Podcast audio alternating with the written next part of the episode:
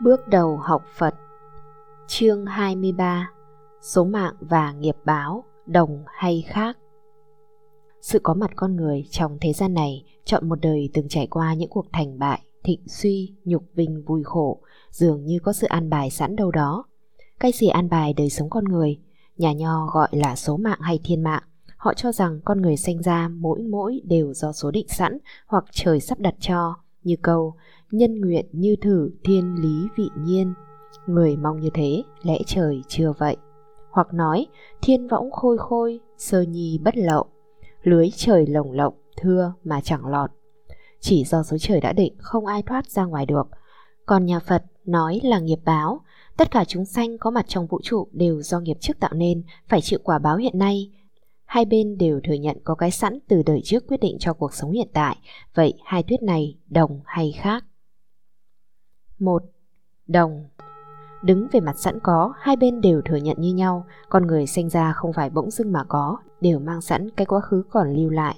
Vì thế, có kẻ sinh ra đã sẵn sàng cho một cuộc sống giàu sang sung túc, có người sinh ra gặp lầm than nghiệt ngã, tại họ chọn lựa hay chăng? Hẳn là không. Tại sao có sự bất công tàn nhẫn ngay từ buổi đầu như thế? Nho nói, số trước đã định. Phật nói, nghiệp trước gây nên. Cả hai đều thừa nhận có cái sẵn từ trước, song một bên nói số, một bên nói nghiệp không đồng nhau. 2.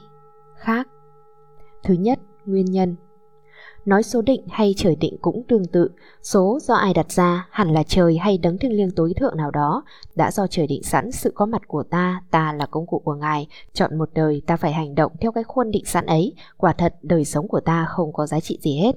Nếu số định cho ta vui thì ta được vui, số định cho ta khổ thì ta phải khổ, ta khó bể thoát khỏi số phận ấy.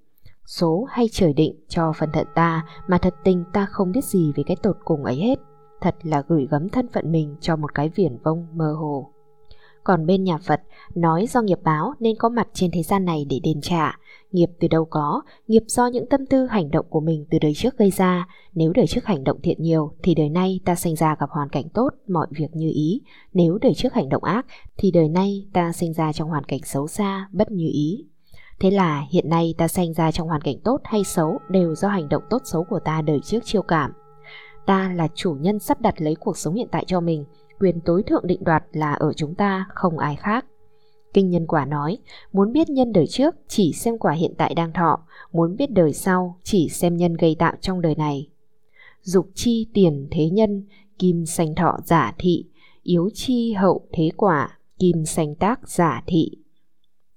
Thứ hai, xuất phát mọi khổ vui của con người do số định sẵn, con người phải chấp nhận số phận của mình, gặp hoàn cảnh nào, cam chịu trong hoàn cảnh ấy. Nếu người gặp cảnh khắc nghiệt quá, chịu không nổi, họ đâm ra oán trời, trách đất. Họ cho rằng trời đất đã chơi xấu họ, đầy ải họ, xử nghiệt ngã với họ, họ sống trong oán trách hận phiền. Còn nhà Phật, khổ vui do nghiệp chúng ta gây nên, dù gặp hoàn cảnh nào, chúng ta cũng can đảm nhận chịu, không than thở oán trách ai. Mọi việc đều tại sự ngu khờ vụng dại của ta trước kia gây ra, Ta phải vui vẻ nhận chịu, chỉ cần khôn ngoan đừng tiếp tục sự ngu khờ như trước nữa. Ta làm ta chịu, nhận lấy trọng trách của mình, không ai để chúng ta van xin, không ai để chúng ta oán trách. Can đảm nhận lấy trách nhiệm, vui vẻ để trả mối nợ tiền khiên. Thứ ba, cảm thọ. Số đã định thì chúng ta bất lực, làm sao đổi được số, nhất là số trời, còn ai dám can thiệp vào. Trời đã định như vậy, chúng ta phải chịu như vậy, người biết an phận, không dám trái lòng trời. Còn đối với bên nhà Phật thì sao? Nghiệp thì biến chuyển bởi vì nghiệp do hành động mà có. Khi xưa ta hành động theo ngu tối nên chiêu cảm quả khổ. Nay đổi lại ta hành động theo tâm hồn trong sáng thì quả khổ cũng suy giảm. Như trước ta xử sự xấu với một người bạn gây ra sự buồn phiền hờn giận. Nay ta hối cải xử sự tốt với bạn, sự hờn giận trước đây dần dần suy giảm. Hành động luôn luôn thay đổi, nghiệp cũng theo đó mà đổi thay. Nói nghiệp không phải cái cố định cứng ngắc mà chuyển biến linh động tùy thuộc tâm tư và hành động con người. Vì thế, nếu trong hiện tại chúng ta cảm thọ cảnh vui hay khổ, biết do nghiệp lành hay giữ trước kia tạo nên, nếu hiện nay chúng ta chuyển tâm niệm hành động thì sự cảm thọ cũng theo đó mà chuyển. Thứ tư, hoán cải. Số mạng đã định thì làm sao thay đổi được, cho nên nói số mạng đã định con người đành bó tay cúi đầu nhận lãnh, không ai có thể cưỡng được số, con người hoàn toàn bất lực dưới mệnh lệnh của đấng tạo hóa đã định sẵn. Còn với nghiệp thì sao? Nghiệp do mình tạo, chính mình có quyền thay đổi nghiệp xấu thành nghiệp tốt. Trước kia mình học nghề trộm cắp, Sau này mình học nghề thợ mộc thợ nề, nghề nghiệp do sở thích của mình học tập mà thành. Trước mình dạy khờ thích việc làm không hay, sau mình nhận thức được đổi thành nghề tốt. Nghề nghiệp đổi thay tùy theo tâm tỉnh giác của mình, đổi sang nghề nghiệp mới thì nghề nghiệp cũ từ từ phai nhạt.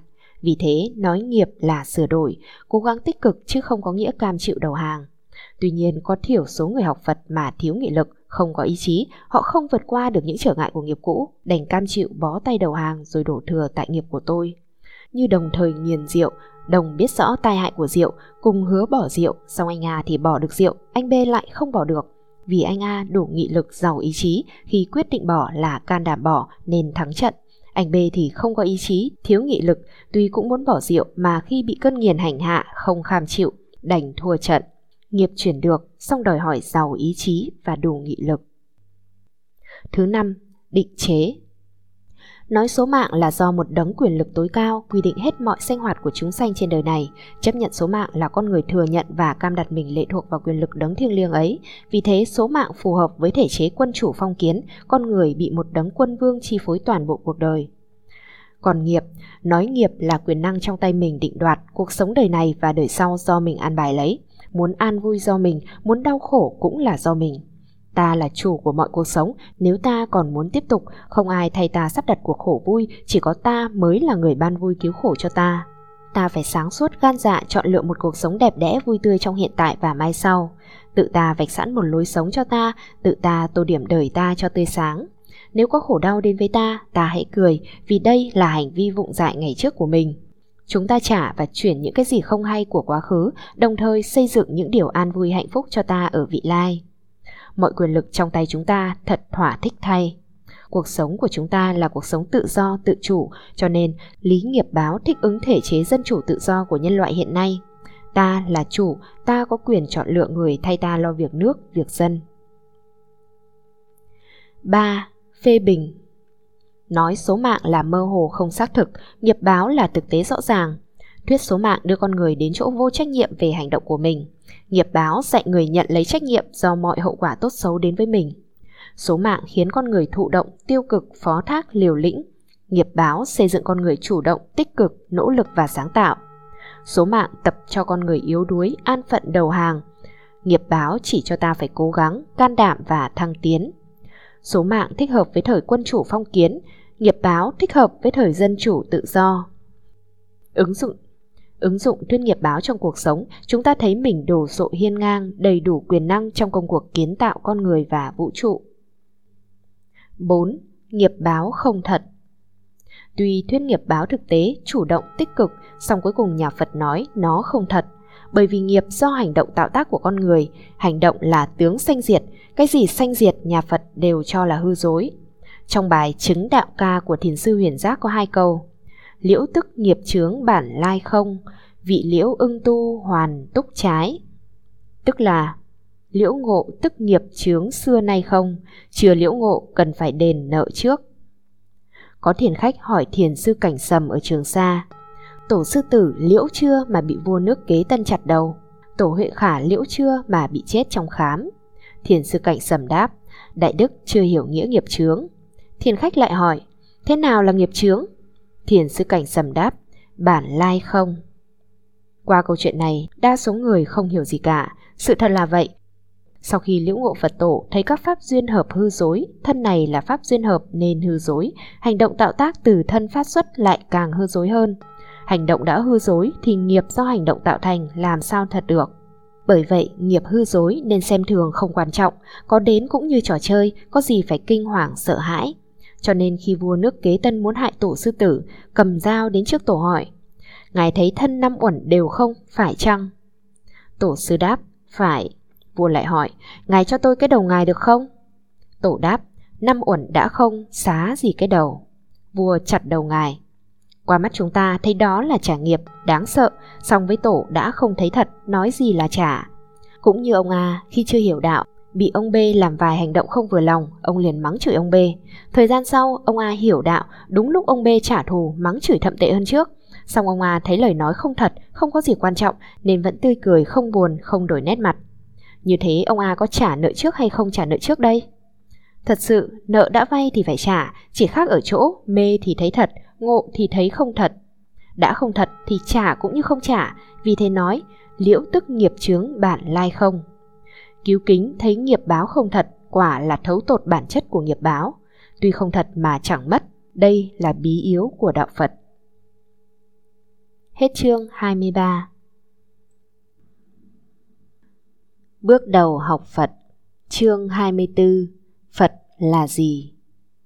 Phật là lời nói gọn, nói đủ là Phật Đà, dịch âm từ tiếng Phạn, dịch nghĩa là người giác ngộ. Phàm nói Phật là chỉ cho Đức Thích Ca Mâu Ni. Trước đây hơn 25 thế kỷ ở thành Ca Tỷ La Vệ, phía bắc miền Trung Ấn Độ, trong cung vua Tịnh Phạn đã sanh một vị thái tử tên Tất Đạt Đa.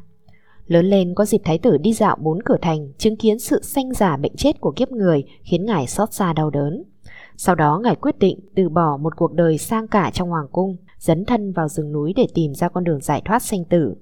Trải qua 11 năm trời học đạo và khổ tu, 49 ngày tọa thiền dưới cội Bồ đề, Ngài bỗng nhiên hoàn toàn giác ngộ, thành Phật hiệu là Thích Ca Mâu Ni.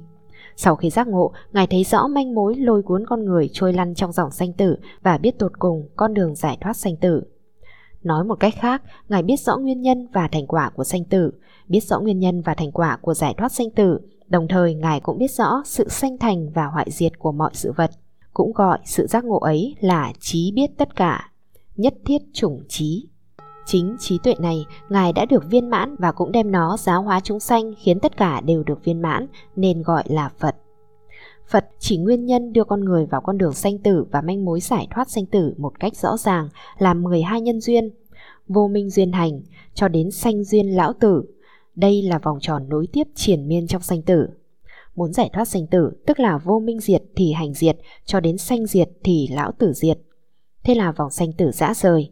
Nhìn vào 12 nhân duyên này, chúng ta thấy vô minh là chủ động cuộc sanh tử, tiêu diệt vô minh là giải thoát sanh tử.